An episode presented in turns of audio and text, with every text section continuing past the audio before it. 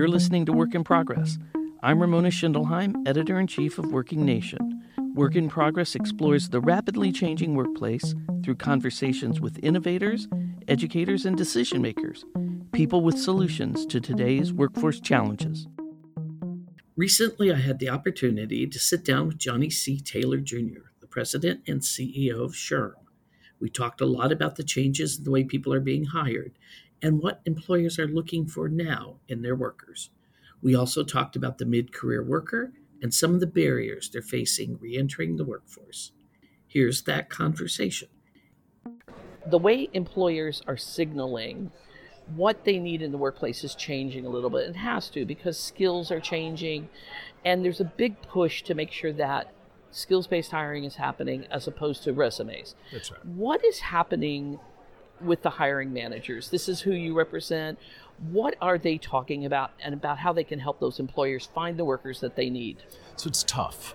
We're in the middle of an interesting sort of transition, right? There's a paradigm shift, to your point, from the resume and the degree being a proxy for smart and capable and having the skills to a different world where maybe it doesn't show up in a person with a bachelor's degree or a person with the you know graduate education and everything it just shows up stackable credentials i mean it's a very we're in the middle of a, a level of transition that we've never seen realistically in such a short period of time in the workforce so hiring managers are trying to keep up with it um, and it's tough. I mean, it's the only way I can describe it. And so we are relying very heavily on feedback from the customer, and the customer would be people who are actually interviewing for a job. I know it's counterintuitive to think that you're our customer, but I want to know who's showing up, what's the language, how are they describing themselves and, and their skills and qualities and characteristics.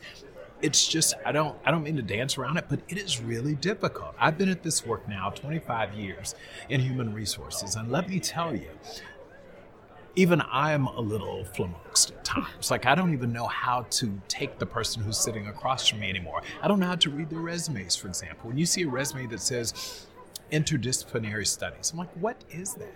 If you told me you're a math major, a computer science major, or a law major, I could, you know, my mind understands that. I don't know what that means anymore. There's no one language for that, though. That's precisely part of the problem. So if I said that I am a computer uh, analyst. What am I analyzing, and right. what? How am I working? What skills do I have? So that goes back to those skills-based descriptions. That's and right. so, what can you do? Exactly. That's the new resume.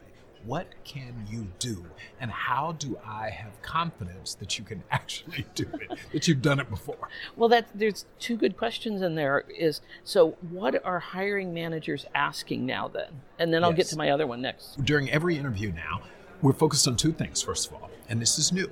We're looking at technical competency can you do the job? But also cultural alignment, which employers, let me tell you, if you're right now as a prospective employee and you're not realizing that not only am I asking you what can you technically do, but who are you?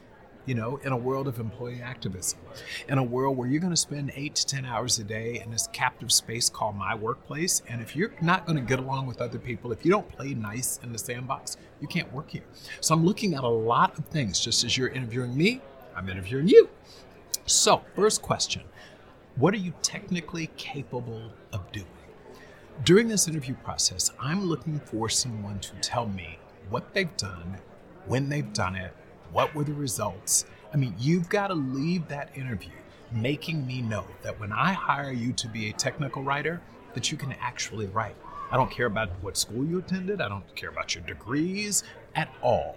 Can you do what I'm hiring you to do? Does that mean we all have to be storytellers now? Yes. And we have to tell our own stories? So you took my language. That's exactly what I was going to say.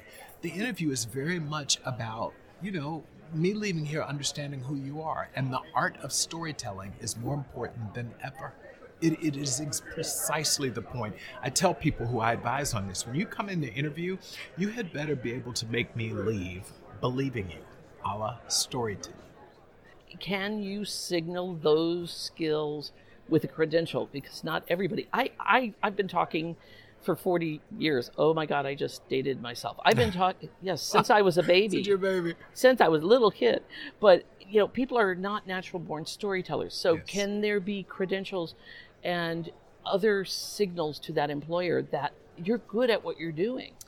Yes, but the most important thing you've got to do is to become a storyteller, even if you're not great at it. Uh, Think about it. We don't allow people to say to us, I'm not good at this, so trust me. You know, you've got to get good at it.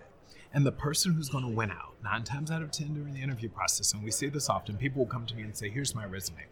Look, I can do this. And I said, Well, you've got to make me know that because you're competing with thousands, if not tens of thousands of resumes with people who say, I can do this. So again, you have got to be able to tell the story. How have you evolved if you've been in the workforce for 40 years? I know you've done it for 40 years, but the world changed five years ago. So you've got to tell me the story. Tell me how this was. I love the movie Hidden Figures, where the women were referred to as computers. And then the computer hardware came in place and they had to upskill and reskill and change the way they did business. So now they've got to be able to convince me that I'm agile, I'm flexible, I'm a lifelong learner. Anyone can put those three words, those phrases on a resume. But if you give me a story, you tell me how you're agile. You tell me how you have, you know, been flexible. Give me examples. At its core, storytelling is going to get you the job. And people who say I'm not a great storyteller have got to become better storytellers. So are those the most important skills? Yeah, increasingly we talk about communications. Yeah. Yes. and flexibility, Yes. agility, lifelong learners. We, Those we are- talked about that, and there's Yes. a lot of people though who are afraid to do that. How do how do we encourage them to become those lifelong learners? Right. They've got to commit themselves to it. I wish I could tell you there's a magic way to do it, but long gone are the days where the degree that you got 20 years ago matters to us. It doesn't. Uh, because the world changes too much in a 20 year period. Heck, it changes a lot in a five year period. So, more and more, you've got to be able to evidence that you can change with the times. Because the one thing we know that's constant is change. So, are there different ways then employers are now communicating what they want, and and it's coming through the hiring managers? Yeah, see, the, the advent of technology and social media gives you a real opportunity. Before you go into interview with Name the Employer, there are people who've been there before and who can give you insights into what the interview process is like. You know, and, so taking full advantage of what's generally publicly available. Social media has been wonderful in democratizing like information.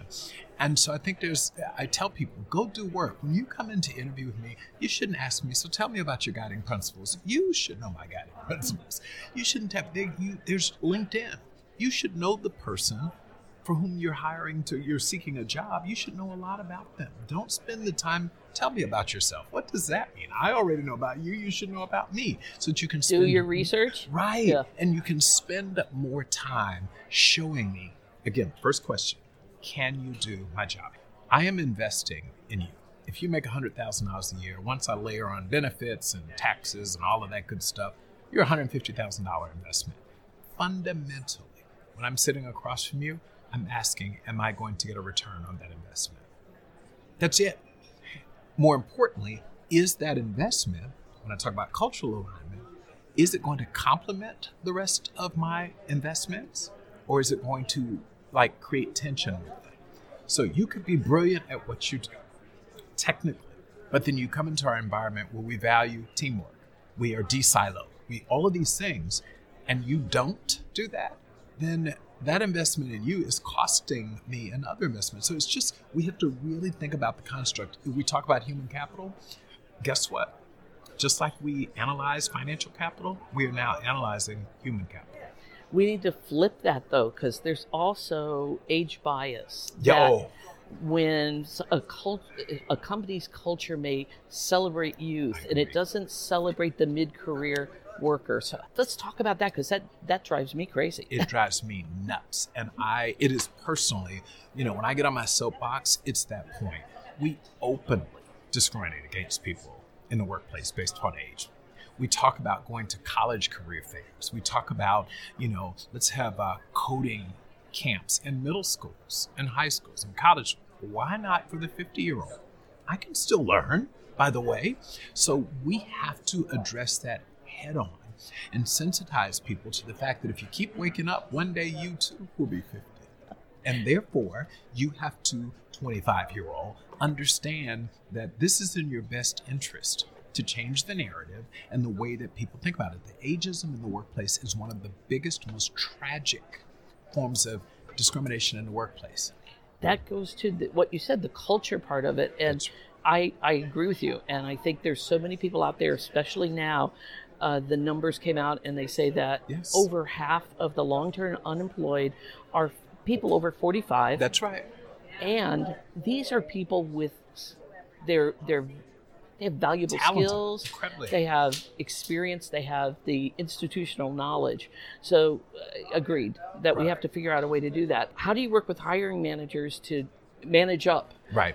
to their bosses Well, that's the challenge. Is CEOs like myself, we have got to establish diversity, equity, and inclusion. By the way, isn't just race, gender, national origin. It includes age and other forms, dimensions of diversity. And we've got to say this is a part of our culture. Period. We recruit diverse talent. That means older people, younger people, black people, white people, brown people, yellow. Like we've got to broaden the definition so that it's it encompasses everyone, opportunity for all. So it starts with the CEO and boards. We've got to say diversity is not a program and an initiative, it's the way we do business here. The other side, and this is a serious conversation for people watching this, we are all resistant to change. And the older we become, the more resistant we generally become to change. One of the things that we have to talk about is yes, there are a lot of things employers need to do with respect to ageism and age discrimination. But we also, and I'm one of those older people, right, over 40, we've got to do our part to make sure that we are less resistant to change as well. And naturally, it's like I've been successful, so I'm going to keep doing what has made me successful. And organizations are saying not so much. You have to be willing to change as well. So both sides of this equation must move inward. Employers have got to change their mindset that young and shy, shiny and bright and new is not the latest and always the best. Similarly, employees have got to get their arms wrapped around the way I did it may not always be the way you're going to do. And the phrase i don't know if it's overused but lifelong learner Yes. is true though That's right. it's if if i was still doing what i was doing 40 years ago I, I wouldn't still be doing what i was doing 40 years ago there is no call there is no demand for it Well, I'm a lawyer for training, for example, and I remembered starting my practice going into the law library. No one goes into a law library anymore. I can do it all right here on my laptop. All of the research I need, everything. I had to get with the program. If I were the person who says, Well, I learned on books in a law library and I have to go to a library to practice law, I'd be in trouble. Yes. It just it changed. is there something else top of your mind that you really feel that we need to address as a society to make sure everybody has a good job What we know is that America's K through 12 public school systems are majority minority. So diversity is coming. We have got to figure out how to hire and engage um, a more diverse workforce in the future. And that means, you know, post this big pandemic, we've got to make sure that everyone recovers, not just part of the workforce, right? Or otherwise, we're going to have such a haves and a have nots. We're going to create another set of issues that employers need today. How do we bring people who've been on the sidelines back off those sidelines into the workforce because we need them all? So, times past, diversity, equity, inclusion was all about doing the right thing, uh, the moral imperative, etc. It's business imperative now. We don't have a choice. Uh, we don't have the luxury of weeding out any group of people. And when they come into the workplace, an increasingly diverse workforce, we've got to figure out how to make them feel included. So, diversity is step one. Inclusion is the most important thing. Because when someone feels like they belong, when they feel like they are included at work, guess what? They take this home to their communities. They take it home to their families. It lifts the entire boat, right? Rising tide floats all boats. And so at SHRM, we say better workplaces can lead to a better world. And that is incredibly important. We forget that person who now is has upward mobility and economic freedom can now invest in their communities and their children etc so this is really god's work it's more than just getting a day's work out of a person and paying them for that it very much is about lifting us all together as a society johnny thank you very much for joining me well thank you I'm i really appreciate time. it thank yes, you thank, thank you. you. My guest today was Johnny C. Taylor Jr., President and CEO of SHRM. I'm Ramona Schindelheim, editor in chief of Working Nation. Thanks for listening.